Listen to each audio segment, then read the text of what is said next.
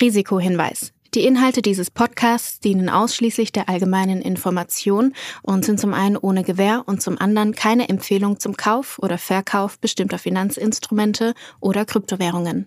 Die Podcast-Hosts oder Gäste haben unter Umständen Positionen in den besprochenen Finanzinstrumenten oder Kryptowährungen. Es handelt sich hierbei nicht um Anlageberatung.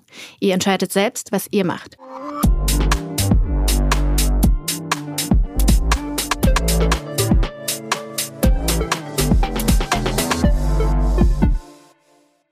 Es ist Folge 9 von Alles Coin, Nichts Muss. Die Kryptomärkte sind weiter am Dippen. Julius, wir müssen uns irgendwie ablenken. Wir müssen irgendwie für gute Laune sorgen. Worüber sprechen wir heute? Wir haben mal wieder einen Haufen Hörerfragen bekommen. Da freuen wir uns natürlich sehr drüber und die haben wir vorbereitet. Wir diskutieren mal ein bisschen, wie ein OMR-Festival im Metaverse aussehen könnte. Es gibt ein kurzes Update zur Terra. Und wir sprechen ein bisschen, ob Transaction Fees und die Umsätze, die darüber generiert werden, eine gute Messzahl sind, um den Erfolg einer Blockchain zu definieren. Ja, ich glaube, eine Sache hast du vergessen, weil du hattest vorher schon so ein bisschen angeteasert im Vorgespräch zu mir, dass du schon wieder ein Produkt der Woche ausgegraben hast, aber darüber sprechen wir dann wahrscheinlich später. Lass uns doch gleich mit unserer ersten Hörerfrage starten. Und zwar hat uns ein Hörer, ich weiß gar nicht, sollen wir das machen, dass wir die Instagram-Namen der Leute vorlesen, dass die hier auch so einen kleinen Shoutout bekommen, oder glaubst du, die wollen anonym bleiben? Nee, würde ich nicht machen. Machen wir nicht? Okay. Eher anonym. Na gut. Ja. Die Leute, die Frage gestellt haben, wissen ja, wer sie gestellt hat. Dementsprechend, unsere erste Hörerfrage ist zu Polygon. Und da fragt einer unserer Hörer, wie schätzt du, weil ich habe da ehrlicherweise keine Meinung zu, wie schätzt du diese Zukunft der Blockchain? Ich glaube, das ist ein Layer 2, oder ist es eine eigenständige Blockchain? Und zweitens, inwiefern gibt es da sinnvolle Use Cases? Mhm. Genau, ich hatte, glaube ich, in einer der vorherigen Folgen schon mal Polygon als Schweizer Taschenmesser der Blockchain-Welt vorgestellt und spielt auch schon genau auf deine Frage ein, die was du gerade gesagt hast, das sind eigenständige Blockchains, das ist ein Layer 2, was ist es eigentlich? Das ist, glaube ich, auch so ein bisschen die Frage, die man immer mal wieder hört auf Krypto-Twitter oder so, wenn es um Polygon geht. Man muss sagen, Polygon hat eine Vielzahl von Lösungen, also ist ein Software-Stack, der es dir ermöglicht, eben unterschiedliche Arten von Blockchains im Polygon-Netzwerk aufzusetzen. Die Company stammt aus Indien und hatten damals schon vor einigen Jahren an einer Skalierungsmöglichkeit, die damals noch Plasma hieß. Das war eigentlich das, bevor wir jetzt über diese ganzen Layer 2s, die ja jetzt live gehen auf Ethereum und jetzt eigentlich denen so die Zukunft der Skalierung in der Ethereum-Welt vorhergesagt wird. Früher hatte man noch an einer anderen Technologie, so Plasma-Sidechains, gearbeitet, und daher kommen die eigentlich. Und das, was wir jetzt heute als Polygon kennen, ist eine Sidechain im Ethereum-Netzwerk, die jetzt schon auf Proof of Stake basiert. Das heißt, genau, die haben schon, oder die sind eigentlich von vornherein als Proof of Stake gestartet, soweit ich weiß. Und Polygon ist aber super aktiv, um weitere Lösungen aufzubauen. Und vielleicht können wir einfach ein paar davon mal nennen und dann können wir ein bisschen in die Diskussion gehen, okay, was heißt das jetzt? Und haben die irgendwie eine vielversprechende Zukunft? Vielleicht auch, war ja die Frage auch ein bisschen dahingehend gerichtet, was heißt das für den Tokenpreis? Matic heißt der Token, weil das Netzwerk früher, von dem ich gerade gesprochen habe, die hießen ursprünglich mal Matic Network und haben sich dann in Polygon rebrandet letztes Jahr. Deshalb, der Token ist immer noch Matic. Ist, manchmal ein bisschen verwirrend. Und manchmal steht dann auch Matic in Klammern Polygon dahinter. Okay, aber eine Sache, du hattest jetzt gerade schon darüber gesprochen, dass es eine Sidechain im Ethereum-Netzwerk ist. Ist eine Sidechain dasselbe wie eine Layer 2? Nee, unterscheidet sich davon. Bei Layer 2 ist es ja der große Vorteil, dass du auf die Sicherheit des Ethereum-Netzwerkes oder Ethereum Mainchain zurückgreifen kannst. Das heißt, du musst eben nicht dein eigenes Validatoren-Netzwerk aufbauen. Und okay. Eine Sidechain ist insofern sovereign, dass sie eben ihre eigenen Validatoren hat. Und somit eben, ja, das ist eigentlich der größte Unterschied, dass es nicht auf die Sicherheit des Ethereum-Netzwerks primär zurückgreift, sondern schon das eigene auch aufbaut. Okay, aber wie ist denn die Connection zu Ethereum? Das ist einfach, weil die dieselbe Technologie benutzen oder dieselbe Codelogik oder? Genau, also es ist kompatibel miteinander, okay. Und hin und wieder werden dann auch Sachen zurückgepostet. Okay, ja, dann lass uns mal doch darüber sprechen, was du gerade meintest. Inwiefern, was basteln die dann da gerade rum und inwiefern ist das sinnvoll? Genau, also die sind da relativ umtriebig in dem ganzen Layer 2 Space. Wir hatten ja letzte Woche auch kurz dazu gesprochen, dass es grundsätzlich zwei technologische Richtungen geht, in die entwickelt wird. Das eine sind die Optimistic-Rollups. Rollups ist eigentlich gleichzusetzen mit Layer 2s im Moment. Und das andere sind die sogenannten ZK, Zero-Knowledge-Proof-Rollups. Und in beide dieser Welten hat Polygon Lösungen, teilweise in-house entwickelt und teilweise auch zugekauft. Also die haben zum Beispiel letztes Jahr eine ZK-Layer-2-Lösung namens Hermez für 250 Millionen eingekauft. In dieser ZK-Welt ist das wirklich sehr viel, wirklich so Cutting-Edge-Research, der da gemacht wird. Also das ist nicht so, dass das jetzt jeder machen kann, sondern meistens kommt das aus der Wissenschaft, sind das irgendwelche von irgendwelchen Top-Unis in den USA oder aus Israel, die Kryptographie, Lehrstühle und Professoren, die sich dann darauf irgendwie weiterentwickeln und anfangen halt das Software zu bauen. Und das war für die, glaube ich, so ein strategischer Move, sich das einzukaufen. Gleichzeitig gibt es aber bei denen intern auch noch ein, zwei andere Lösungen, die auch an Zero-Knowledge-Rollups arbeiten. Was halt sehr spannend ist bei diesem Hermez, ist, dass es auch EVM-kompatibel ist. Das ist zum Beispiel etwas, wo lange gedacht wurde, dass das gar nicht so einfach möglich wäre, einen Zero-Knowledge-Rollup zu bauen, der eben auch mit dieser ganzen Ethereum-Welt dann kommunizieren kann, weil es eben der Code interpretiert werden kann durch die Ethereum Virtual Machine. Das ist das, was wir immer als EVM-kompatibel bezeichnen. Also da gibt es unterschiedliche Lösungen. Sie haben auch eine eigene Lösung für Companies. Die haben sie, glaube ich, gemeinsam mit Ernst & Young entwickelt. Das heißt, Companies wollen ja gerne vielleicht auch als Softwarelösungen Blockchains laufen lassen, die jetzt aber nicht unbedingt super public sind, wo jeder irgendwie als Validator reingehen kann zum Beispiel. Genauso so Private Chains. Auch da haben sie nach meinem Verständnis eine Lösung. Und zu guter Letzt haben sie eine Lösung, die nennt sich Polygon ID, wo es darum geht, Identität on-chain abzubilden, die auch kryptografisch abgesichert ist, dass immer nur gewisse Daten auch verschlüsselt dann geteilt werden. Also Beispiel, du möchtest dir ein Darlehen von irgendeinem Decentralized Lending Protokoll nehmen und im Moment passiert das ja immer, das hatten wir auch mal, glaube ich, besprochen in einer der Folgen, dass das over-collateralized ist. Das heißt, du musst erstmal, sagen wir mal, ein Ether hinterlegen und kannst dir dann irgendwie 0,5 als Darlehen rausnehmen. Was gut ist, weil es dadurch relativ abgesichert ist, aber was natürlich nicht so effizient ist, wenn man sich das Kapital anschaut, was du einsetzt, um dann einen geringeren Anteil rauszubekommen. Also wenn du jetzt heute zur Bank gehst und ein Haus kaufst, legst du auch nicht 2 Millionen Euro hin, um dann Darlehen von einer Million rauszunehmen.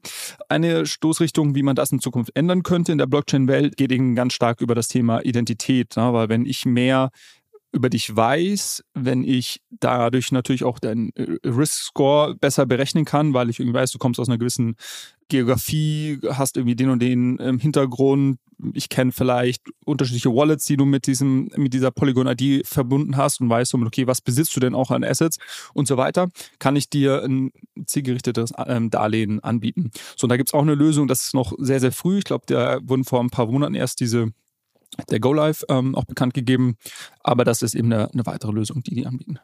Okay, vielleicht nochmal einen Schritt zurück, damit ich das wirklich richtig checke. Polygon ist jetzt aber, also ja, eine Sidechain von Ethereum, aber das ist einfach ein Unternehmen, das diesen Blockchain-Baukasten, sage ich jetzt mal so, gebaut hat.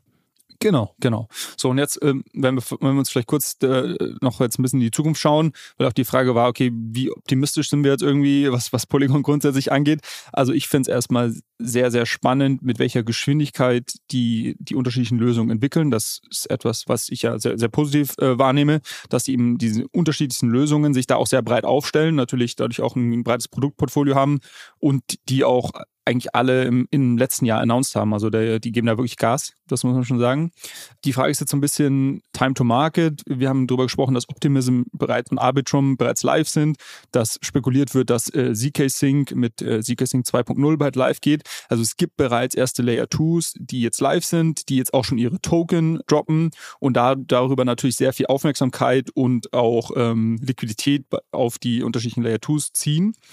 Und da ist so ein bisschen die Frage, selbst wenn du vielleicht die technisch nochmal irgendwie ticken bessere Lösung hast, aber irgendwie erst in einem halben Jahr an den Markt gehst oder in einem Jahr, bist du dann vielleicht schon zu spät dran. So, und das ist, ich habe noch ein bisschen Research gemacht die Woche, das ist so eine der Stimmen, die man irgendwie immer mal wieder hört. Inwiefern sind sie da vielleicht zu spät dran, obwohl sie ein spannendes Produktangebot haben? Und die zweite Frage ist noch so ein bisschen, die im Raum steht, ist ein bisschen, was bedeutet das Ganze für den nativen Coin des Polygon-Netzwerks, der Matic-Coin, der vielleicht auch mal irgendwann dann in Polygon umbenannt wird. Genau, aktuell wird er eben verwendet auf dieser Polygon-Sidechain. Und den nutzt du, um dort zu staken. Dort werden Transaktionskosten darin bezahlt. ich habe mal nochmal einen Podcast nachgehört mit einem der Polygon-Gründer, wo er sich nicht ganz eindeutig dahingehend äußern wollte, ob dieser Coin auch für die weiteren Chains, die jetzt in Zukunft kommen, also dieser Blumenstrauß an Layer 2s, den sie anbieten werden, ob dort auch der gleiche Coin immer verwendet wird. So, und das ist natürlich noch eine Frage, weil das wäre natürlich super spannend, wenn du in diesem ganzen Netzwerk überall den gleichen Coin verwendest. Erstmal grundsätzlich was, wenn man sich die Nachfrage nach dem Coin anschaut und dann vielleicht auch irgendwann, wie sich das auf den Preis auswirken könnte. Aber solange das noch nicht eindeutig geklärt ist und wenn da jemand mehr Informationen hat, schickt es uns auch gerne durch. Dann genau, finde ich es noch schwierig, da jetzt irgendwie eine eindeutige Aussage zu treffen. Okay. Heiße Tipps könnt ihr übrigens an unseren Instagram-Account allescoin_pod senden. Du schummelst da ja auch immer ein bisschen bei deinen Hausaufgaben, weil du kriegst ja immer fleißig Hilfe von unseren Hörern. Aber zwei Sachen, die ich da noch gerne zu fragen würde. Die erste ist, die Tatsache, dass es jetzt eine Company hinter dieser Blockchain oder diesen Blockchain-Lösungen steht, ist für dich kein Problem, weil ich meine, es gibt ja immer diesen Dezentralisierungsgedanken.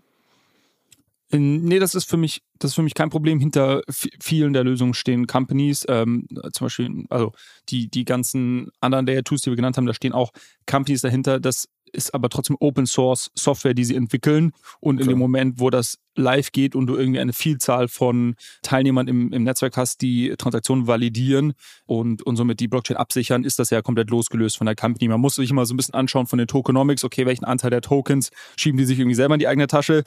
Wenn das irgendwie im Verhältnis steht und man sagt, gut, das passt, dann genau, ist das für mich keine Red Flag. Und die zweite Sache, ich kann mich daran erinnern, wir hatten vor 2 oder 3 Folgen den Jochen 30acker zu Gast. Der hat ja einen Wein-NFT gemacht. Und ich weiß, dass du eine der Fragen, die du gestellt hast, war, ob er dafür Ethereum benutzt hat oder Polygon. Oder er hatte, glaube ich, darüber erzählt, dass er darüber nachgedacht hat, Polygon zu nehmen. Weißt du noch, warum er es nicht gemacht hat? Und wäre das für ihn zum Beispiel ein sinnvoller Use Case gewesen? Er hatte, wenn ich mich recht erinnere, er hatte damals erwähnt, dass sie sich für Ethereum entschieden haben, weil sie einfach diesen Goldstandard, sag ich mal, der Sicherheit auch, die das Ethereum-Netzwerk irgendwie mit sich bringt, für ihre ja auch sehr hochpreisigen NFTs letztendlich, knapp 2.000 €, die da die Flasche gekostet hat. Wenn du dann die Transaktionskosten in Relation setzt, sind vielleicht irgendwie, weiß nicht, 5 bis 10 Euro Transaktionskosten auch ja, wieder vernachlässigbar. Vielleicht noch letzter Punkt zu Polygon. Die Frage war ja auch nach Use Cases. Also zum einen hat Polygon einen sehr großen Gaming-Fund gestartet. Ich glaube, es war noch am Ende des letzten Jahres, die jetzt sehr aggressiv auch in Web3-Gaming-Unternehmen und Startups investieren oder da halt so Grants ausgeben, weil sie eben sich da platzieren wollen. Zum einen, dass sie halt eine der Chains sind, auf der irgendwie sehr viel Web3-Gaming stattfindet. Ich würde sagen, aktuell mit mittelmäßigen Erfolg. Also ich würde es auf jeden Fall sagen, das ist eine der Chains, wo irgendwie mehr Games drauf launchen. Gibt aber noch ein paar andere, die da auch sehr aktiv sind. Wo es auch sehr stark genutzt wird, ist eben, wenn man jetzt zum Beispiel NFTs launchen möchte, die eben nicht die hohen Transaktionskosten der Ethereum-Chain haben, dann wurde auch in der Vergangenheit oder im letzten Jahr habe ich da oftmals gesehen, dass die Leute dann auf Polygon ausgewichen sind. Also ist so ein bisschen der kleine, günstige Bruder der Ethereum-Chain. So wird es wahrgenommen. Muss man natürlich schauen, wie sich das jetzt verändert mit den ganzen Layers der Tools, die jetzt live gehen, ob die da so ein bisschen ihren Platz verlieren werden und ja, wie sich das alles umsortiert. Also das ist vielleicht auch noch, wenn man da irgendwie sich ja langfristig positionieren möchte und einschätzen möchte, wie spannend das wirklich ist. Das sollte man vielleicht im Auge behalten, inwiefern sich das jetzt verändert durch die Layer 2s, die dazukommen. Okay, wir werden es auf jeden Fall weiter beobachten. Auch hier natürlich keine Anlageberatung. Was als nächstes kommt, ist keine Steuerberatung, weil genau in diese Richtung geht eine Frage, die wir auch noch auf unserem Instagram-Kanal gestellt bekommen haben. Und zwar ging es da um das Liquid Staking. Und ich versuche die Frage mal so zusammenzufassen, wie ich sie verstanden habe. Der Hörer fragt, Ayo, wenn ich jetzt meine Ether stake, dann mache ich da ja, also dann kriege ich ja diese Staked Ether, also ich kriege quasi so einen Token, der repräsentiert, dass ich meine Ether gestaked habe und in dem Augenblick, wo ich quasi diesen Gewinn realisiere und wieder zurück in normale Ether tausche, dann fällt ja eigentlich ein steuerpflichtiger Gewinn schon zu diesem Zeitpunkt an und wenn ich dann meine Ether danach, also um es jetzt, sage ich mal, wieder in Fiat Money umzuwandeln, muss ich es ja nochmal quasi tauschen. und ich habe ja jetzt mehr Ethereum, also dadurch quasi nochmal Gewinn gemacht und würde dann nochmal Steuern drauf zahlen. Ich hoffe, ich habe das so einigermaßen verständlich zusammengefasst. Das war jetzt die Ankündigung aus der Rubrik Gefährliches Halbwissen, würde ich sagen. Okay. Also klär mich gerne auf, wo der Fehler war und was ich auch in der Frage vielleicht falsch verstanden habe. Genau, also erstmal die Frage ging um einen ganz speziellen Service, den ich dir ja auch ins Herz gelegt hatte. Das ist das, was die Firma Lido anbietet. Das ist sogenanntes Liquid Staking. Erstmal grundsätzlich kann ich Ethereum oder Ether heute schon staken, darüber hatten wir auch gesprochen. Ich kann das natürlich selber machen, das heißt, wenn ich irgendwie 32 Ether habe, kann ich selber meine eigene Node laufen lassen. Dazu bedarf es gewisser technischer Know-how, das heißt, das ist nicht für jedermann und jede Frau einfach zu machen. Dadurch, dass es ein Delegated Staking Konsensmechanismus ist, kann ich meine Tokens aber auch jemand anders geben und der staked sie quasi für mich und wir teilen uns dann irgendwie das, was wir zurückbekommen, teilen wir uns auf. Und da gibt es jetzt unterschiedliche Anbieter, die das machen. Das heißt, ich kann, und Lido ist einer von denen, ich kann da meine Ether hinschicken und die staken das für mich und genau, ich kriege einen Teil der Rückflüsse der Staking Rewards dann ausgeschüttet. So, eines der Probleme, die es da natürlich gibt, ist, wenn ich jetzt jemand bin, und das ist ja bei vielen Krypto-Usern so, die irgendwie einen Großteil ihres Vermögens in diesen Tokens auch halten und ich die jetzt alle da wegsperre und stake, habe ich irgendwie nichts mehr, mit dem ich mir vielleicht in der DeFi-Welt irgendwie ein Darlehen rausnehmen kann, um meine täglichen Investments oder meine täglichen Kosten, die halt anfallen, zu finanzieren. Und deshalb gibt es jetzt eben dieses Liquid-Staking-Lösungen, und das ist das, was du beschrieben hast. Das heißt, ich sperre meine Ether weg, ich gebe die jemand anderen, der staked sie für mich und im Gegenzug erhalte ich einen anderen Token. Bei Lido sind das diese ST-ETH, also Staked ETH. Und die kann ich jetzt wiederum verwenden und kann damit machen, was ich möchte und habe also trotzdem noch ein liquide Mittel, die ich verwenden kann, um nicht mit leeren Hosentaschen dazustehen. So, und jetzt die Frage war, inwiefern ist das vielleicht sogar nachteilig, weil, und das ist jetzt genau der Knackpunkt, die User-Frage sagt quasi, okay, in dem Moment, in dem ich meine Ether an Lido gebe, dass die staken, verkaufe ich sie quasi, oder das könnte als Verkauf gewertet sein. Das ist ein steuerrelevanter Vorgang, wenn ich die Ether nicht schon ein Jahr gehalten habe, nach der FIFO-Methode. Erhalte Staked ETH, das heißt, das könnte irgendwie als eine Art Kauf klassifiziert werden. Und wenn ich das wieder rückgängig mache, habe ich das quasi in andere Richtung, verkaufe Staked ETH, erhalte ETH. Und wenn ich die ETH dann verkaufe in Fiat, ist das wiederum steuerlich relevanter Vorgang. Aber da habe ich doch jetzt gerade gar nicht so schlecht zusammengefasst, was er da gefragt hat. Nein, das stimmt schon. Nur was ich nochmal sagen wollte, ist quasi, nicht, wenn man überall jetzt seinen ETH-Stake kriegt, man diese STEs. Das ist ein spezieller Service, der das eben so anbietet. Man muss sagen, fairerweise, diese mit Abstand die größten im Markt, aber es gibt wird in Zukunft viele weitere Lösungen geben. Coinbase will zum Beispiel sehr stark auch in diesen Markt reingehen. Okay. Ich habe dazu auch auf dem Lido-Discord nochmal mit dem Team geschrieben diese Woche. Boah, guck mal, hier werden weder Kosten noch Mühen gescheut, ey, ist ja unfassbar. Und habe natürlich, ich habe ja da selber auch mal ein bisschen was rübergeschoben und habe mir auch nochmal die Transaktionen angeschaut damals. Und direkt panisch den Steuerberater angerufen? Nee, und es ist so ein bisschen, ich würde sagen, es ist Auslegungssache. Also wie gesagt, wir sind keine Steuerberater und ihr solltet das auf jeden Fall mit eurem Steuerberater abklären, wenn es zu dieser Thematik kommt. Man könnte es so auslegen, vielleicht, und das mal als Gegenbeispiel. Du verkaufst deine Ether nicht in dem Moment, wo du stakest, sondern du gibst sie jemanden, der sie für dich verwahrt und sie eben anlegt und quasi staked. Und im Gegenzug kriegst du so eine Art, weißt du, wie wenn du deine Wäsche abgibst in die Reinigung, kriegst du so einen Zettel. Pfandmarker, ja. Genau, so. Und das sind deine STEs. Die werden auch in dem Moment gemintet extra. Also quasi, wenn du stakest, werden die gemintet. Und die kannst du zu jeder Zeit dann zurückgeben, diese Voucher, und kriegst deine ETH zurück. So, das ist eine Interpretation oder eine Auslegung, die man machen könnte, die man auch dem Finanzamt dann so nahe bringen könnte. Und dann wären das keine, oder nach meinem Verständnis, keine steuerlich relevanten Vorgänge, sondern dann wäre lediglich dann alles, was du danach dann machst, wenn du eben deine ETH zum Beispiel wieder in Euro tauscht, das wäre natürlich wieder steuerlich relevant. Und was natürlich auch steuerlich relevant ist, sind die einzelnen Staking-Zuflüsse, die einzelnen Staking-Rewards, die du bekommst. Ne? Das muss man tracken. Das ist im Moment noch so ein bisschen, ist noch nicht ganz klar definiert. Nach meinem Verständnis gab es vor ein paar Wochen diesen Brief vom Bundesfinanzministerium, wo sie sich dazu Stellungnahmen gegeben haben. Aber wie genau du dann jeden einzelnen Zufluss, den du bekommst durch das Staking, wie genau du den trackst und wie genau du den versteuerst, ist mir aktuell noch nicht klar. Was damals eher so die spannende Insight war, ist, dass wenn ich jetzt irgendwie 10 Ether nehme und die stake, verlängert sich die Halterfrist für diese 10 Ether nicht auf 10 Jahre, sondern bleibt bei einem Jahr. So, aber natürlich alles, was du irgendwie durch das Staking verdienst, musst du natürlich irgendwie als Einnahme auch versteuern, nach meinem Verständnis.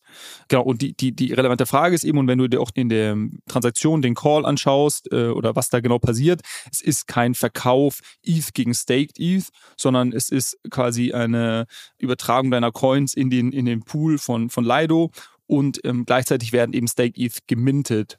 So, und deshalb glaube ich, also ich würde mich da mal aus dem Fenster lehnen und sagen, okay, mit dieser Argumentation kann man es auf jeden Fall mal probieren. Ob das am Ende dann wirklich so funktioniert, werden wir relativ bald erfahren, wenn die ersten Leute ihre Steuererklärungen machen. Und vielleicht gibt es ja auch jemanden, der noch tiefer drin steckt und uns da seine oder ihre Einschätzung noch schicken kann. Das ist meine lange Antwort auf die Frage. Aber jetzt mal ganz zynisch formuliert. Ne? Also du sagst ja, pass mal auf, da ist kein Kauf und kein Verkauf und du gibst dir nur was hin und kriegst quasi ein Voucher dafür, dass du das hingegeben hast.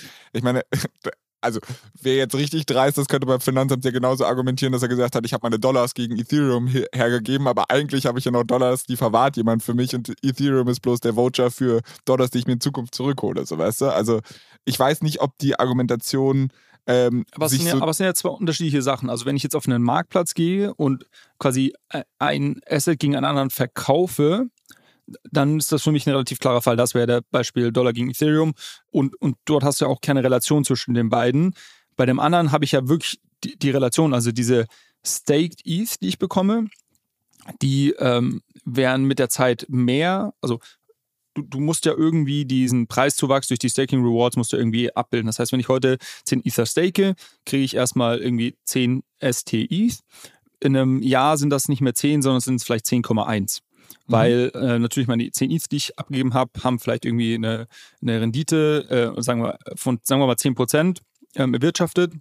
So, dann sind es 10,1 ETH. Und dementsprechend muss ich dann auch 11 Staked ETH in meiner Wallet haben und das passiert automatisch im Hintergrund, dass das quasi mehr wird, um das dann wieder zurückzubekommen. Ich könnte ja, also Staked ETH kann ich auch auf jeder Decentralized Exchange handeln. Also ich könnte ja auch einfach, wenn ich wirklich ETH gegen Staked ETH tauschen möchte, gehe ich auf Uniswap und mache das. Okay. Und das ist für mich schon ein Argument, warum man sagen kann, nee, genau diesen Weg gehe ich ja nicht, sondern ich gehe eben zu Lido und sage, hier, bitte verwahrt meine Coins, aber bitte gib mir irgendwas, dass ich quasi am Ende die auch zurückholen kann. Ja. Okay, verstehe ich. So, deshalb, aber es ist auf jeden Fall Auslegungssache, nach meinem Verständnis. Und ich glaube, die Zukunft wird es zeigen. Und das ist ja eines der großen Probleme, die wir haben in der Kryptowelt, ist, dass einfach du ganz oft erst im Nachhinein erfährst, wie das letztendlich interpretiert wird von den Finanzämtern und du eigentlich erstmal ein paar Jahre so ein bisschen im Dunkeln tappst und trotzdem irgendwie deine Transaktion machen musst, wenn du da aktiv sein möchtest und dann erst im Nachhinein erfährst, okay, wie schaut's denn eigentlich aus? Na okay, also bevor wir jetzt hier weiter im Dunkeln tappen und über irgendwas reden, wo wir nur so gefährliches Halbwissen haben, lass uns doch vielleicht zum nächsten Thema gehen. Und zwar, du wolltest mit mir darüber diskutieren, inwiefern ein OMR im Metaverse stattfinden könnte oder was da die spannenden Ideen sind. Hau mal raus, was hast du dir da für Gedanken gemacht? Und ja, ich bin einfach mal gespannt, wie du die Sache siehst. Ich meine, das Metaverse wird so gehypt und es wird immer davon gesprochen, dass hier irgendwie in Zukunft alles stattfinden kann und soll. Und ich fand es mal ein ganz spannendes Gedankenspiel zu sagen, okay, so eine Riesenkonferenz oder ein Festival wie ein OMR, wie könnte das denn im Metaverse stattfinden? Und ja, was sind da die Vor- und Nachteile? Und ich glaube, erstmal, was ich spannend finde, ist, dass du natürlich im Metaverse keine Beschränkungen hast, was jetzt Personenanzahl angeht. Also klar, du hast irgendwie die Beschränkungen von der Hardware. Also irgendwann, ich glaube, ab einer gewissen Anzahl bricht dann irgendwann das Metaverse zusammen, weil es halt irgendwie zu viel Berechnung benötigt. Aber wenn du jetzt da eine Masterclass, sagen wir mal bei dem Beispiel, wenn du eine Masterclass machst, musst du nicht sagen, okay, die ist jetzt auf 200 Personen limitiert, weil im Zweifel kannst du halt in diesem Raum einfach ja viel, viel mehr Leute reinbringen. dadurch, dass du nicht diese physischen Restriktionen hast. Was auch sehr spannend ist, ich hatte ja schon gesagt vor 2 Wochen, dass ich irgendwie 25.000 Schritte oder 30.000 Schritte pro Tag auf meiner Uhr hatte. Im Metaverse kann ich mich da von A nach B beamen und kann quasi von Halle zu Halle rüberspringen, ohne jedes Mal da irgendwie rumzulaufen. Klar, der eine oder andere, dem gefällt das vielleicht und der findet es auch cool, dass man dann irgendwie viele Leute auf dem Weg vielleicht trifft. Ich sag mal, wenn man aus der Effizienz her sich das anschaut, ist es natürlich auch cool, irgendwie schnell zwischen Hallen switchen zu können, wenn es vielleicht irgendwie parallel 2 Vorträge gibt, die man spannend findet. Was ich noch sehr spannend fand oder was ich dir vielleicht so ein bisschen als Frage stellen wollte, war, das Geschäftsmodell sind ja klar, Ticketerlöse, ich glaube, das kann man im Metaverse irgendwie abbilden, aber ihr seid ja auch eine Messe, also ihr habt ja auch mit Unternehmen als quasi Geschäftspartnern zu tun, die ja auch wie auf jeder Messe natürlich sich irgendwie einen Stand da holen und dann dafür wahrscheinlich ein bisschen was zahlen. Wie siehst du das Thema im Metaverse? Also Nummer 1 erstmal zu den Dingen, die du gerade schon beschrieben hast beim Metaverse. Ich meine, im Endeffekt, klar, ich kann eine Masterclass auch über Zoom-Calls abhalten. So, die Idee, also was ich halt damit sagen will, ist, du hast für mich so ein bisschen das Internet beschrieben. Klar kann man irgendwie versuchen, das Festival als im Internet irgendwie abzubilden, und in Teilen hat das ja OMR halt auch machen müssen, weil du 2 Jahre jetzt kein Festival hattest wegen Corona, und das ist sicherlich auch ein Vorteil, wenn also sowas wie Corona, ja, fährt ja nicht in die Parade, wenn du es im Metaverse stattfinden lässt. Wir sind ja dann so ein bisschen den Ansatz gegangen, dass wir gesagt haben, wir modularisieren das. Also wir finden es ehrlicherweise relativ beschissen, wenn du mit irgendwie, oder ich weiß nicht mal wir, aber ich selber in meiner Vorstellung finde es so ein bisschen, wenn ich mir überlege, ich habe da jetzt irgend so einen Avatar und dann latsche ich da durch so eine Pixellandschaft und habe so dasselbe Ständeprinzip und so, kann ich mir das irgendwie nicht vorstellen. Das ist so ein bisschen Sims in langweilig, und da hätte ich dann keinen Bock drauf. Und deshalb denke ich mir halt so, also was wir halt gemacht haben, ist ja diese Modularisierung, dass du sagst, hey, worum geht's zum Beispiel? Man möchte zum Beispiel neue Software kennenlernen als Marketeer. Du kommst jetzt auf diese Konferenz, du willst neue Software kennenlernen. OMR Reviews. Ne? Das ist dann halt ein dezidiertes Vertical, wo du dann halt quasi genau diesen Wissensaustausch, der stattfindet. Du hast die OMR Education, die halt auch so ein bisschen den Masterclass-Ansatz hat. Natürlich sind in Masterclasses auch ein paar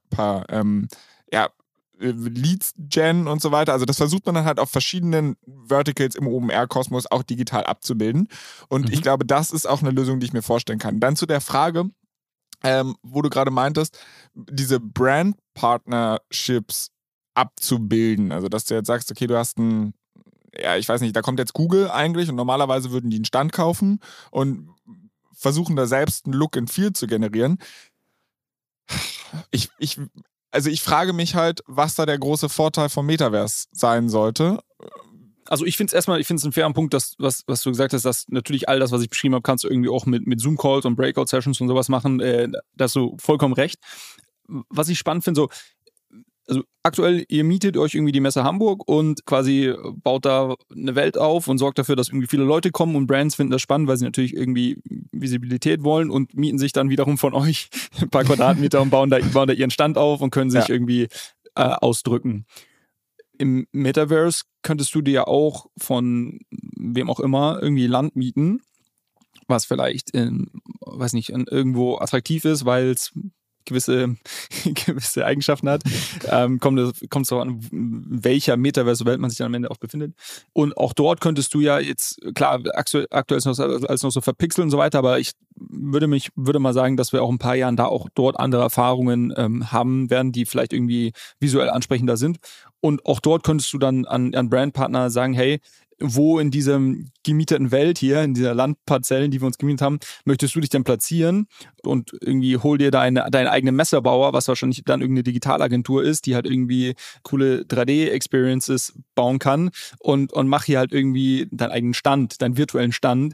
Und erstmal finde ich das ganz spannend aus 2 Aspekten. Das eine ist, ich glaube, es wird ein bisschen nicht mehr so relevant sein, in welcher Messehalle platziere ich mich jetzt, weil aktuell ist das ja, klar, es gibt wahrscheinlich irgendwie bessere Plätze und nicht so spannende Plätze im letzten Eck, wo dann vielleicht nicht so viele Leute vorbeilaufen, wenn du, wie ich gerade schon gesagt hast, nicht diesen Aspekt hast, dass ich mich irgendwie physisch von A nach B bewegen muss, sondern mich irgendwie überall rumbeamen kann, wie ich lustig bin, was wir da eine Veränderung haben. Und das andere ist, dass, glaube ich, der digitale Messestand viel, viel mehr Möglichkeiten bietet. Also klar, die Physik fährt dir nicht in die Parade. Also klar, du kannst halt alles basteln. Aber also ich meine, dieses Phänomen, was du gerade beschreibst, dass ich, wenn du jetzt überlegst, Google möchte vielleicht in der Premium-Ausstellerhalle direkt am Eingang stehen, dass weil jeder, der in diese Messe reinkommt und so, der soll Google sehen und keine Ahnung, da ist natürlich eine andere Ökonomie hinter, als wenn du jetzt irgendwie in der Systemstandhalle irgendwie, keine Ahnung, neben den Toiletten stehst. Ich weiß es nicht. Also, aber genau dieselbe Dynamik hast du ja jetzt auch schon auf Webseiten. Also wenn ich halt irgendwie auf der Startseite des Wall Street Journals platziert werden möchte, dann kostet mich das einfach was anderes, als in der letzten Unterseite unten im Footer versteckt zu sein.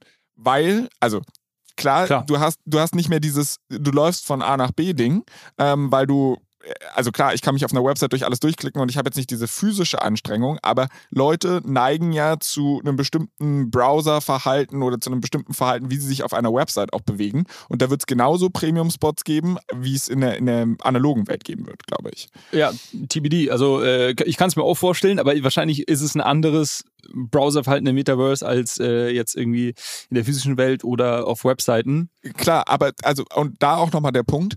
Und vielleicht oute ich mich jetzt hier als kompletter Boomer, aber ich weiß nicht, ob über einen 2D-Interface in einem 3D-Kosmos zu navigieren die effizienteste Art und Weise ist. Also klar, ich sehe den Spannung, also es ist spannend deshalb, weil ich eine ganz andere Erfahrung schaffe, aber du hast ja gerade auch über Effizienz gesprochen. Also ich kann von Halle A zu Halle B irgendwie in einem Schnips wechseln. Dafür, also wenn es rein um Effizienz geht, glaube ich, ist eine 3D-Welt, durch die du da durchschlenderst, auch nicht der effizienteste Ansatz. Also klar, es gibt ganz viele ja, Möglichkeiten, aber ich glaube, dass du diese Experience schaffst und das irgendwie rekreieren kannst im Metaverse, ist schwierig. Nicht unmöglich, wird lange dauern, aber ich glaube, man wird es auch nicht 100% replizieren, sondern ich glaube, im Metaverse wird es anders aussehen und wie dieses anders konkret aussieht, kann ich dir ehrlicherweise noch nicht sagen. Ich glaube, das ist viel Trial and Error auf dem Weg. Und als letzter Punkt vielleicht, es wird auch sehr schwierig, sich im Metaverse irgendwie Drinks zu holen und irgendwie mit, weiß nicht wie viel tausend Leuten von der Bühne entsprechend zu feiern. Also ich glaube auch einfach dieser ganze soziale Aspekt, der ja, glaube ich, also wenn ich jetzt so unterschiedliche Messen anschaue, glaube ich vor allem bei der OMR ja irgendwie sehr, sehr wichtig ist und glaube ich auch viele Leute begeistert, der wird, glaube ich, sehr schwierig abzubilden. Ja, also vielleicht haben die Leute auch Spaß mit ihren Avataren irgendwie immer auf so eine Leertaste zu drücken oder so, ich weiß es nicht. Aber vielleicht ist meine Vorstellung davon auch sehr viel veraltet. Also es kann auch sein. Ich merke schon, wir müssen dem Metaverse noch ein paar Jahre Zeit geben, um zu reifen, aber fand ich trotzdem spannend. Vielleicht muss ich es auch einfach mal ein bisschen ausprobieren. Kannst dir mal überlegen, inwiefern das vielleicht eine Hausaufgabe sein kann, dass ich mir einfach mal irgendeinen Metaverse-Ansatz, den es bisher schon gibt, dass ich vielleicht auch ein anderes Gefühl dafür bekomme. Weil im Moment habe ich da halt eine sehr verschwommene Vision von und vielleicht wird es klarer, wenn ich einfach das eine oder andere da ausprobiere. Kommt auf meine Longlist. Auf jeden Fall. Gut, aber so viel zum Metaverse. Lass uns mal eine News bequatschen, die diese Woche nämlich auch kam. Und zwar gibt es Neuigkeiten aus dem Terra-Ökosystem. Terra 2 Airdrop. Schieß los. Genau, vielleicht erstmal eine kurze Richtigstellung zur letzten oder vorletzten Folge. Hatte ich noch darüber gesprochen, dass in der Terra-Community diskutiert wird, ob es eine Hardfork geben soll. Das ist insofern nicht richtig, sondern die Frage war, ob es eine komplett neue Blockchain geben soll, Terra 2. Und da hatte sich die Community, also obwohl es damals, als wir das besprochen hatten, noch so aussah, dass sie sich dagegen entschieden werden, war es am Ende des Tages dann doch ein Voting dafür. Ich glaube, knapp 60% der Leute hatten dafür abgestimmt.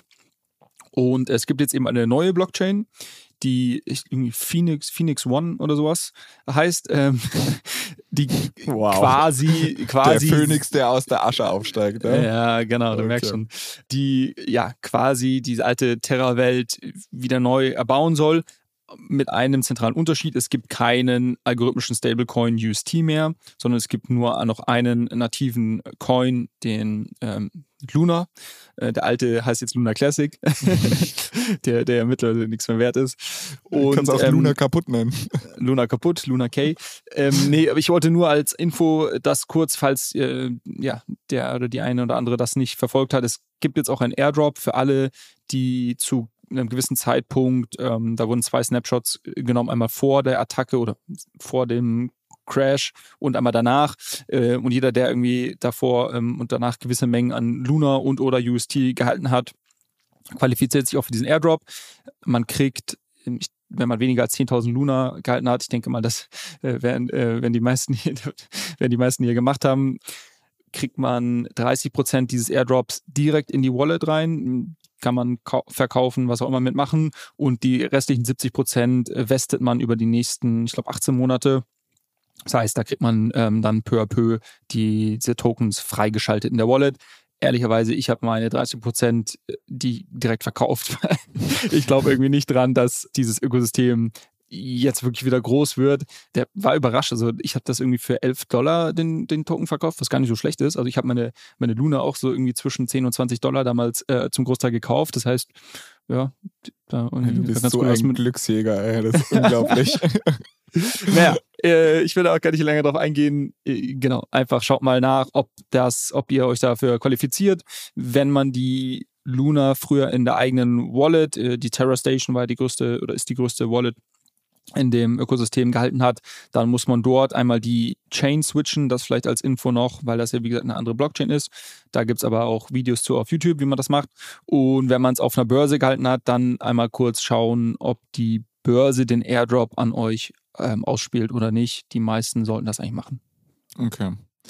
Dann lass uns mal darüber sprechen, was unser Produkt der Woche ist. Also dieser Podcast startete ja damit, dass du eigentlich Steppen ausgegraben hast. Ich glaube, zu der Zeit war das noch nicht so ein krasses Hype-Thema und da waren wir glücklicherweise relativ früh dran. Also ich weiß nicht, was aus dem Steppen für Schach geworden ist, was du dann irgendwie 2, 3, 4 Folgen später ausgegraben hast. Aber jetzt gibt es ein neues Ding, heißt Tokenproof.xyz. Übrigens Steppen, ne? Also mein Schuh ist gerade gar nichts mehr wert, so gefühlt, weil Solana halt richtig den Bach runtergeht. Aber darüber können wir mal dezidiert vielleicht in einer weiteren Folge sprechen. Aber Tokenproof XYZ, was hat es damit auf sich? Genau, kommt aus einer ganz anderen Ecke. Also hat nichts mit Play to Earn, Move to Earn oder sowas zu tun. Sondern das ist eigentlich ich finde, sehr, sehr coole Idee. Du hast aktuell das Problem, es ist so, dass NFTs oftmals auch einen Mehrwert in der physischen Welt haben sollen. Zum Beispiel kann man die als Eintrittskarte zu irgendwelchen Events verwenden. Oder du möchtest irgendwie beweisen, wie auch immer, du möchtest irgendwie beim Essenstisch beweisen, dass du einen gewissen NFT hältst. Und das Problem ist natürlich, dass ja die NFTs teilweise sehr viel wert sind. Und wenn ich das aber verwenden möchte, um auf irgendeine Party zu kommen, muss ich quasi immer meine Wallet mit mir rumschleppen und muss mich jedes Mal mit meiner Wallet verbinden und dann irgendwie sagen, hier, guck mal, ich habe den und kann irgendwie mit einem QR-Code kann irgendwie das verifizieren, dass ich in dieser Wallet, die ich jetzt gerade bei mir halte, ein gewisses NFT dabei habe. Das ist natürlich aus Sicherheitsaspekten nicht ganz optimal. Wenn ich weiß, hier findet irgendwie die Bored Ape Party statt, wo irgendwie einer ein paar hunderttausend $100.000 gekostet hat oder immer noch kostet, weiß ich gar nicht genau gerade. Und da stehen es irgendwie 100 Leute in der Schlange. So, dann kann ich mir natürlich mit einem oder anderen mal zur Seite nehmen und kurz mal quatschen. Und den Zugang zur Wallet erfragen, ganz nett. So, das ist suboptimal und irgendwie aus Sicherheitsaspekten einfach, ja, bisher ein Flaw im System. Und Tokenproof bietet jetzt eigentlich eine sehr charmante Lösung dafür. Was ich da mache, ich kann zum Beispiel auf die Website gehen von Tokenproof, also tokenproof.xyz, kann mich da mit meiner Wallet, beispielsweise Metamask, connecten, unterschreibe dann eine Transaktion, also es kostet auch kein Gas, es ist nur eine Signatur, dass ich wirklich der Eigentümer dieser Wallet bin. Und dann wird mir ein QR-Code generiert, den ich dann mit der Tokenproof-App, die ich mir entweder im Google Play Store oder Apple App Store runterlade, den ich dann scanne.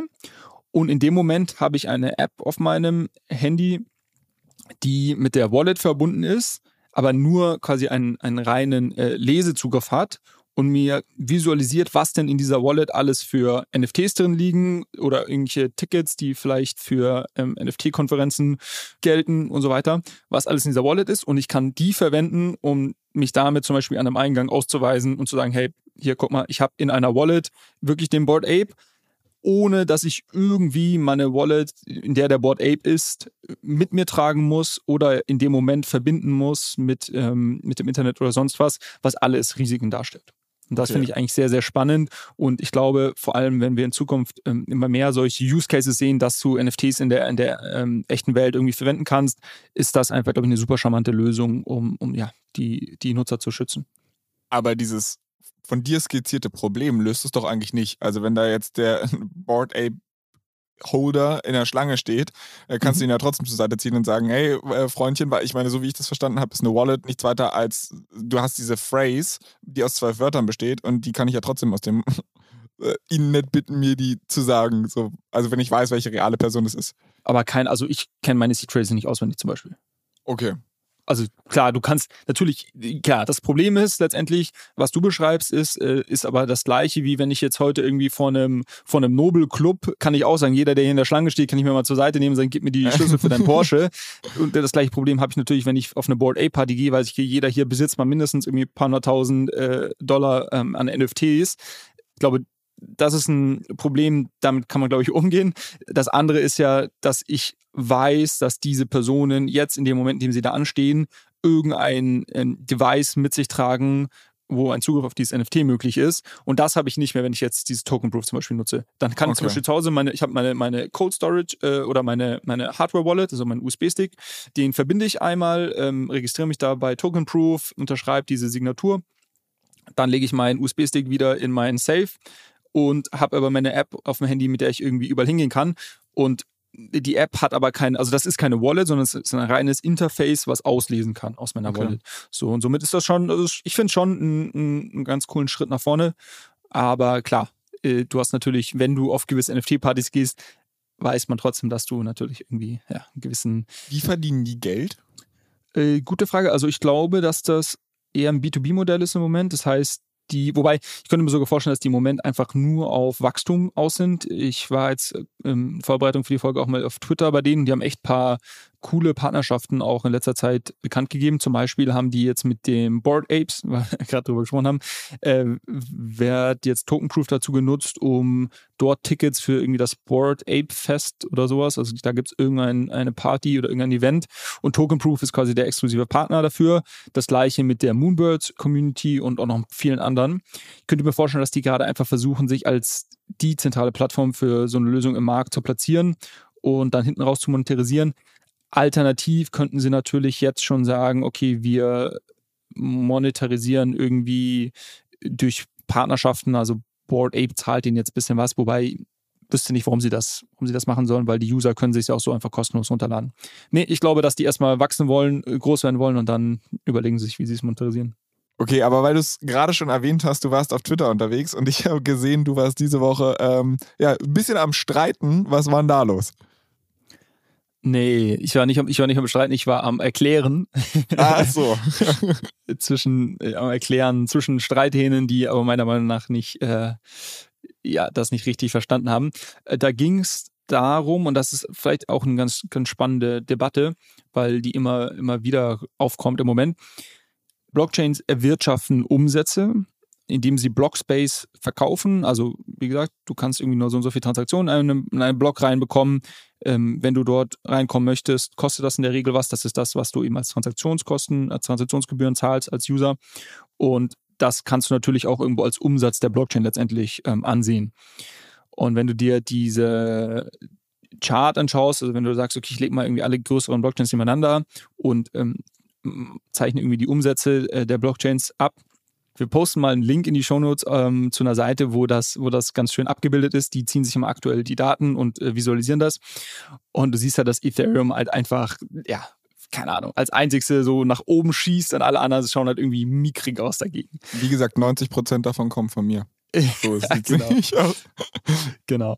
Und jetzt gibt es halt Leute, die sagen, ja, schau mal, Ethereum ist mit Abstand die bessere Blockchain oder das bessere Ökosystem, weil die wirtschaften so viel Umsätze.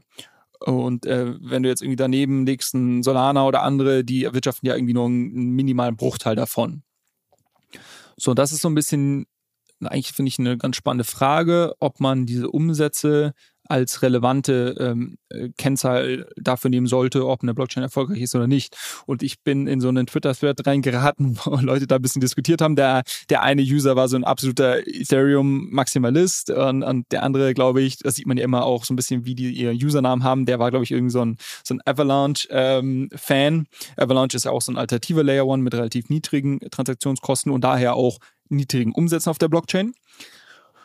Und genau, meine Sicht auf die Dinge war dann dem Ethereum Maxi zu erklären, er hatte zu mir gesagt, wenn du zwei Companies hast, die im Jahr 1000 Autos produzieren, der eine schafft es, diese 1000 Autos für 2000 Euro das Stück zu verkaufen, der andere schafft es, die 1000 Autos für 20.000 Euro das Stück, also das 10-fache zu verkaufen.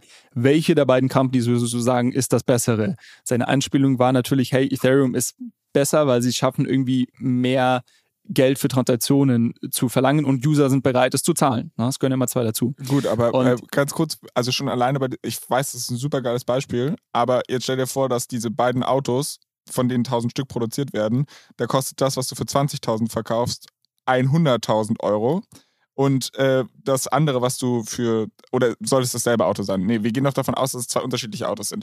Und ich kann nicht einfach nur anhand des Umsatzes das bemessen, wie die Zahlungsbereitschaft des Dings ist. Also wenn ich jetzt einen Ferrari für 20.000 Euro verkaufe, dann habe ich einfach keinen guten Deal gemacht. Wenn ich aber, ich weiß nicht, jetzt müsste ich ein ganz schlechtes Auto finden, was unter 2.000 Euro kostet, aber, und dann hat der andere vielleicht einen viel besseren Deal gemacht. Also... Ja, ich glaube sogar, dass das in einem Vergleich der Nutzer das als quasi die gleichen Autos so ein bisschen dargestellt hatte. Aber das ist schon mal der erste Fehler. Und das ist auch das, was ich dann daraufhin erwidert hatte, dass du da Äpfel mit Birnen vergleichst, weil das eine ist quasi ein hochskalierbarer Autobauer, wenn wir jetzt mal uns Solana oder Avalanche rausnehmen, der es irgendwie schafft, pro Sekunde so und so viel Autos zu produzieren. Und das andere ist quasi ein Autobauer mit gewissen Engpässen, der es schafft, weniger Autos zu produzieren. Ethereum hat nur eine geringere Anzahl an Transaktionen pro Sekunde, die sie durch die Blockchain eben durchbekommen.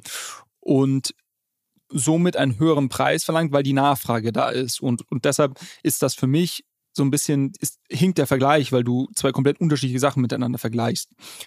Was ich aber schon grundsätzlich spannend finde, was auch Teil dieser Diskussion war, ist, dass Leute gesagt haben, ja, guck mal, obwohl die Transaktionsgebühren so teuer sind auf Ethereum, entscheiden sich Leute ja aktiv dafür, hier ihre Transaktion zu machen. Also ich könnte ja jetzt auch irgendwie sagen, ey, ich möchte nicht die hohen Gebühren zahlen, ich gehe zu Solana. Und das ist natürlich schon ein faires Argument, was man auch, glaube ich, betrachten sollte, ist, dass Leute sich ja aktiv dafür entscheiden und da ist so ein bisschen, so wie ich das beurteilen würde, ist Ethereum halt einfach mit Abstand das attraktivste Ökosystem, weil es hier irgendwie die größten DeFi-Märkte gibt, weil es hier irgendwie die spannendsten, das ist natürlich Auslegungssache, aber die spannendsten NFT-Kollektionen irgendwie gibt und so weiter. Und Leute quasi trotzdem, obwohl die Transaktionsgebühren so hoch sind, sich dafür entscheiden, in diesem Ökosystem aktiv zu sein, obwohl sie Alternativen haben. Also das spricht natürlich schon dafür, dass man sagt, okay, das könnte ich irgendwie hernehmen und sagen, hier ist einfach das Ökosystem als Ganzes irgendwie am attraktivsten im Vergleich zu anderen. Und da ist vielleicht dann diese Umsatzvergleich doch ganz, ganz hilfreich. Und vielleicht als letzten Punkt noch, ich glaube, wo der Umsatzvergleich in Zukunft aber spannend werden könnte, ist, wenn ich skalierbare Blockchains mit skalierbaren Blockchains vergleiche. Das heißt, dass wenn ich jetzt einen Solana mit einem Avalanche vergleiche oder einer dieser skalierbaren alternativen Layer 1 Blockchains mit Layer 2s auf Ethereum vergleiche.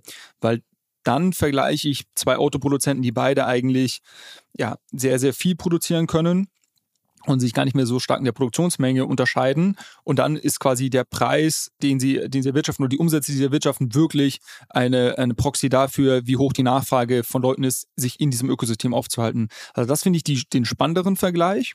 Und warum ist das denn überhaupt wichtig, dass die Blockchains Umsätze erwirtschaften? Weil du musst natürlich immer diejenigen, die das System absichern, also die Miner oder Validatoren oder wie auch immer, die musst du ja immer dafür incentivieren. Das heißt, an die wird immer eine gewisse Menge an Coins ausgeschüttet, was natürlich die meisten Coins inflationär macht, erstmal für eine gewisse Zeit. So, und irgendwann, und Ethereum ist glücklicherweise an dem Punkt, wo sie das machen können, schaffst du es halt, dass die Umsätze so signifikant sind, dass du die Incentives runterschrauben kannst oder halt aus den vielen Transaktionsgebühren, die du einsammelst, dann die Validatoren bezahlen kannst. Und wir haben ja doch schon mal darüber gesprochen, dass Ethereum jetzt eigentlich eher deflationär in Zukunft werden wird, weil sie halt so viele Umsätze erwirtschaften, dass sie einen Teil davon verbrennen können als Tokens und trotzdem noch genug übrig haben, um die Leute, die das Netzwerk absichern, zu incentivieren. Was ja eigentlich spannend ist, wenn ich jetzt als Anleger in dem Ökosystem unterwegs bin, also auf irgendwie den jüngeren Chains wie in Solana und Avalanche, habe ich jedes Jahr eine relativ hohe Inflation. Denn wir kennen das ja jetzt auch, wir kriegen es ja auch gerade mit. Euro ist quasi auch eine alternative Layer One. Mit den 8% Inflation wird dein Geld halt jedes Jahr weniger wert. Und du musst irgendwie eigentlich dagegen ankämpfen. Und du schaffst es aber als Blockchain halt nur, wenn du irgendwann signifikante Umsätze erwirtschaftest, um die dann zu verwenden, um auch Miner zu bezahlen und nicht mehr darauf angewiesen bist, ständig neue Coins auszuschütten. Also das Endgame von jeder Blockchain muss schon sein, dass es ein Produkt ist, was sich nachhaltig selbst finanzieren kann. Na, und jetzt genau ist halt die Frage, schaffen es die alle dorthin? Und ich finde das eigentlich eine sehr, sehr spannende Debatte und ja, habe da ein bisschen meinen Senf dazu gegeben. Ja, also wie gesagt, mein Punkt wäre, ich glaube, man kann nicht nur die Umsätze vergleichen, sondern man muss auch die Kosten vergleichen, die da dem gegenüberstehen. Und der zweite Punkt, der mir auch so ein bisschen aufgefallen ist in deiner Argumentation, das gilt ja eigentlich nur immer, wenn du es auf Transaktionsbasis, also pro einzelne Transaktion siehst. Weil die Summe, die gesamte Blockchain als Umsatz erwirtschaftet, das ist ja die Anzahl der Transaktionen mal der Preis, den du für Transaktionen bezahlst. Das heißt, wenn du eine hochskalierbare Blockchain hast, die sehr geringe Transaktionskosten pro Transaktion hat, dann sollte ja aber die Nachfrage zumindest, also wenn sie so skalierbar ist, dann sollten einfach so viele Transaktionen drüber stattfinden, dass ich schon im Gesamtumsatz ähnlich hoch wie bei Ethereum bin oder vielleicht sogar noch höher. Also ich glaube, so auf der Gesamtebene kann man es schon so einigermaßen miteinander vergleichen. So ein bisschen, ja, deshalb, also meine Antwort war auch in diesem Twitter-Thread, dass ich gesagt habe, für mich lässt sich halt rauslesen, ich habe es ja gerade eben schon gesagt, dass quasi aus diesen unglaublich hohen Umsätzen, die in Ethereum-Blockchain erwirtschaftet, lässt sich herauslesen, dass das irgendwie ein attraktiveres Ökosystem ist, weil die Leute nutzen es ja, obwohl sie Alternativen haben und wollen und sind bereit, mehr zu zahlen. Manche wie du, weil sie dazu genötigt werden. Von ihren Co-Hosts das Licht geführt werden und andere, weil sie halt aktiv da sein wollen. Ja, ich fand das eine sehr spannende Diskussion und ich habe auch noch einen spannenden Artikel dazu gelesen über die Economics von Layer 2s. Den können wir vielleicht nächste Woche besprechen, weil da wollte ich mir noch ein paar Gedanken zu machen. Aber ja, also diese ganze Welt ist sehr, sehr spannend und ja. Ja, okay. Aber die Überleitung war gerade eigentlich schon da, dass man von den Co-Hosts hinters Licht geführt wird. Und zwar zu unserem Hausaufgabenteil, das Finale jeder Folge. Du hattest mir mal wieder ein paar Aufgaben gegeben und ich würde vorschlagen, dass ich einfach mal ganz kurz berichte, wie es mir so die letzte Woche ergangen ist. Und zwar hatte ich ja beim letzten Mal mich komplett verrannt, irgendwie einen Tagesgeldkonto für meine Stablecoins zu suchen. Bin ja dann da in der Web3-Welt ein bisschen abgetaucht, habe eigenes Research gemacht und hast gesagt, okay, ich nehme den Flo mal lieber so ein bisschen an die Hand und sage ihm konkret, was er machen soll. Hattest mir dann CoinLoan und Nexo entgegengeworfen, so als Web2-Alternativen, wo ich halt Stablecoins parken kann und dann halt ganz normal Rendite darauf bekomme. Witzigerweise, ne, erster Schritt war wie immer Google. Ich also CoinLoan angefangen einzugeben, war der erste Suchvorschlag interessanterweise schon CoinLoan versus Nexo. Ich gedacht, easy peasy, ne, gleich direkt draufgeklickt, kam ich auch zu einer Vergleichsseite. Der Joke bei der ganzen Geschichte ist, dieser Vergleich, also der Vergleich zwischen CoinLoan und Nexo, fand auf der CoinLoan-Seite statt.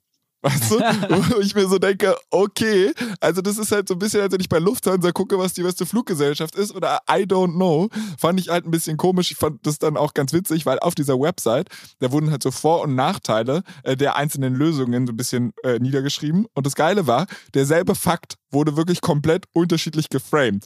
Also bei CoinLoan stand dann halt, currently, the platform has 20 crypto assets to choose from. Ja, so relativ neutral formuliert. Ne, du hast halt 20 Assets, aus denen du wählen kannst. Bei Nexo haben sie geschrieben, investment options are limited to 20 digital assets. Wo du dir halt so denkst, wo ich dir denke, okay, ihr bietet beide 20 an, bei dem einen ist es eine Limitierung, bei dem anderen ist, hey, du hast hier Möglichkeiten ohne Ende. Also deshalb war ich so irgendwie ein bisschen pro Nexo, weil ich das halt, ich weiß gar nicht, ob sowas, so dieses, ich meine, Burger King kann ja jetzt auch keine Werbung machen und sagen, McDonald's ist scheiße.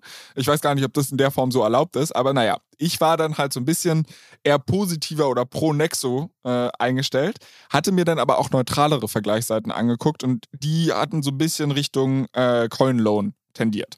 Ich aber trotzdem habe gedacht, dann gehe ich trotzdem mit dem Underdog, habe mich für Nexo entschieden. Eigentlich wollte ich beides ausprobieren, habe dann mit Nexo angefangen. Und das hat auch alles funktioniert. Also ich habe mich da angemeldet. Ist halt ein ganz normaler Web3-Onboarding-Prozess, also du gibst da deine E-Mail-Adresse ein, du gibst da also du musst halt ein paar Daten eingeben, auch wo du wohnst und so. Web 2, ne? Du hast Web 3 gesagt. Ja, siehst du, ich denke immer schon ein Stück weit. Nein, aber ja, also es sollte eigentlich Web 2 heißen.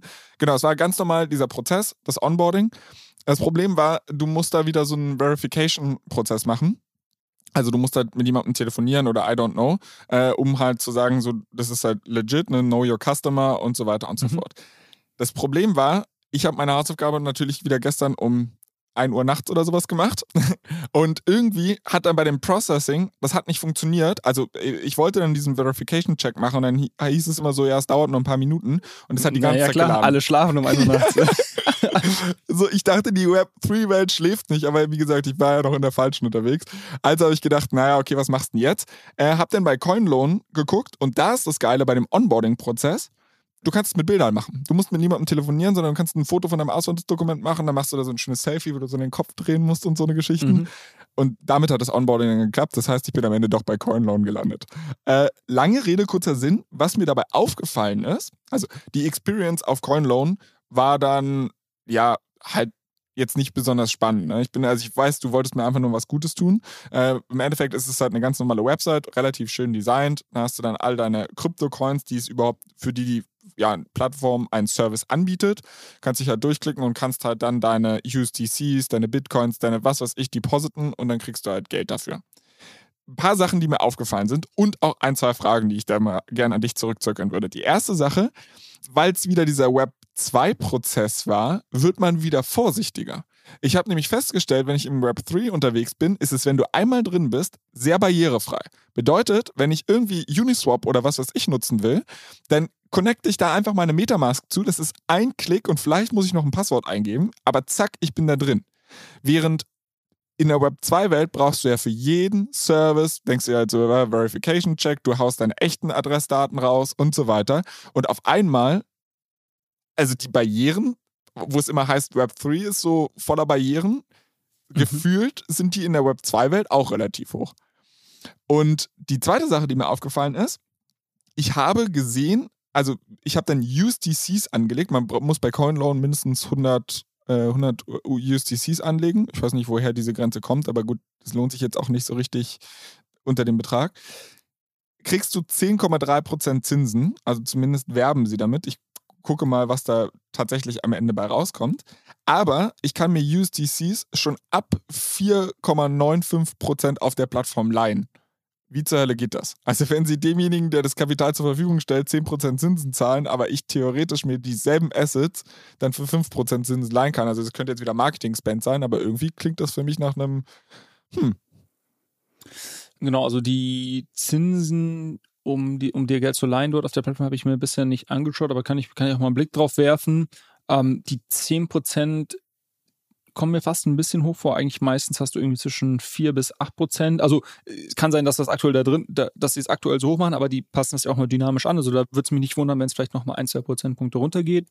Und grundsätzlich ist es so, dass die natürlich wie eine Bank letztendlich mit deinem Geld arbeiten und das meines Wissens nach primär in der DeFi-Welt anlegen, wo du eben auch solche Renditen erwirtschaften kannst.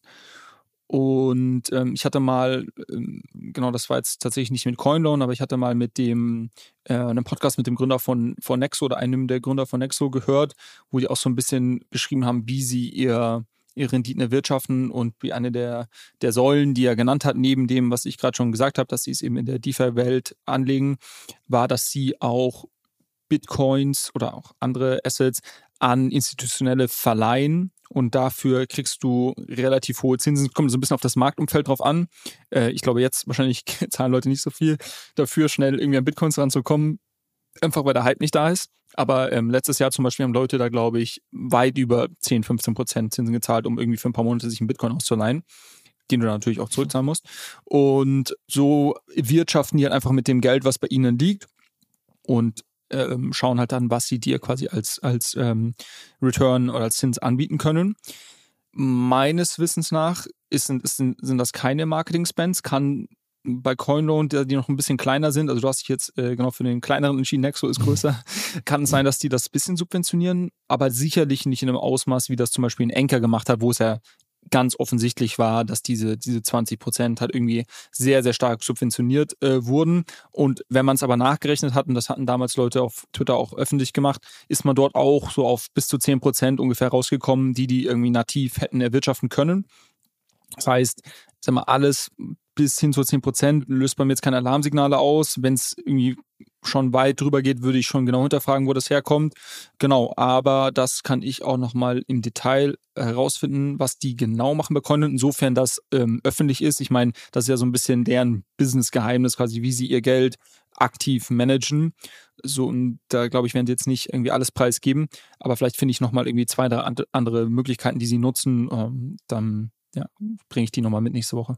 Okay, ja, also ich habe diese 10% tatsächlich, also generell der Hinweis, ne, hier auch keine Anlageberatung und so weiter, macht alle euren eigenen Research, und ich habe jetzt auch ehrlicherweise noch keine Erfahrung mit diesem Tool gemacht, aber ich gucke gerade, oder ich bin jetzt gerade nochmal auf Coinloan auf dieser Plattform, und neben mir sitzt unser Audio-Producer Dominik, der nicht nur jede Woche diesen Podcast hier schneidet, sondern auch unsere fantastischen Instagram-Stories, die wir jede Woche raushauen, also erstmal vielen Dank dafür.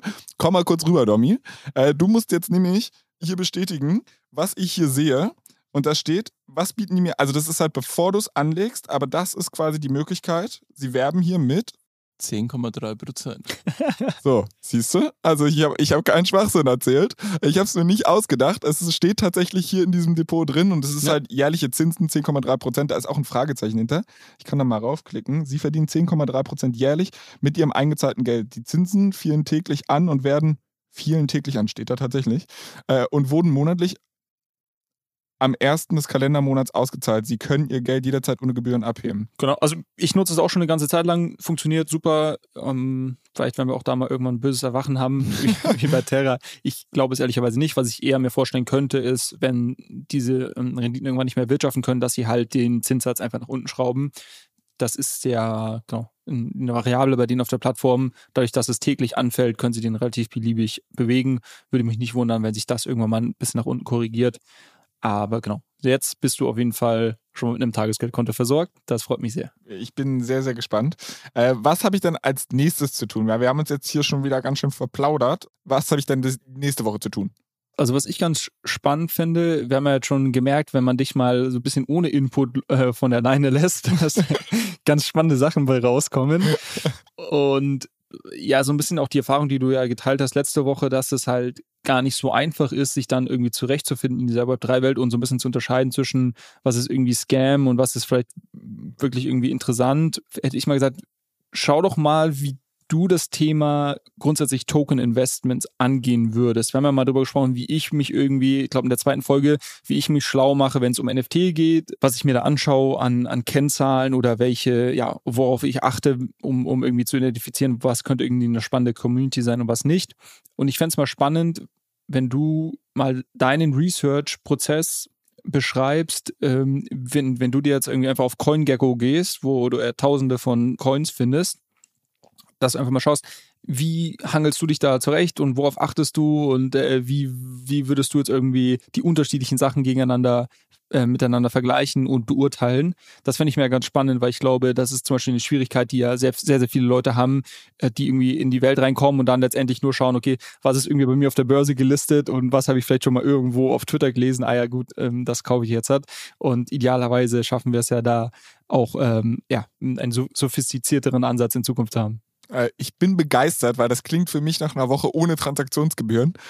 Ich freue mich auf jeden Fall drauf. Ich werde berichten, wie ich die ganze Geschichte angegangen bin. Aber bevor wir uns jetzt verabschieden, kommt natürlich der obligatorische Hinweis, dass jeder, der jetzt irgendwie Fragen hatte, die hier vielleicht offen geblieben sind oder in die Debatte einsteigen möchte, inwiefern das Transaktionsvolumen, was oder die Transaktionsgebühren, die eine Blockchain erhebt, für deren Erfolg gewertet werden kann, der kann das gerne machen. Über unseren Instagram-Account allescoin_pod sind wir erreichbar. Schreibt uns gerne Themenwünsche, Feedback, Fragen, was auch immer, oder wir freuen uns auch über ein Hallo. Und ansonsten bitte bewertet diesen Podcast auf Apple und Spotify, natürlich gern mit 5 Sternen, aber wir wollen ja hier auch nicht in CoinLoan-Manier verfallen und uns selbst über den Klee loben. Also von daher auch gern ehrliches Feedback. Und ja, ansonsten bleibt mir ganz zum Ende wieder mal dickes Dankeschön an dich zu geben. Wir werden jetzt noch eine Instagram-Story aufnehmen, die dann der gute Dominik, der hier neben mir schon voller Vorfreude sitzt, dann danach schneiden darf. Ja, Julius, wir sehen uns in einer Woche wieder. Wir hören uns in einer Woche wieder. Bis dahin. Mach's gut, ciao, ciao. Ciao, ciao.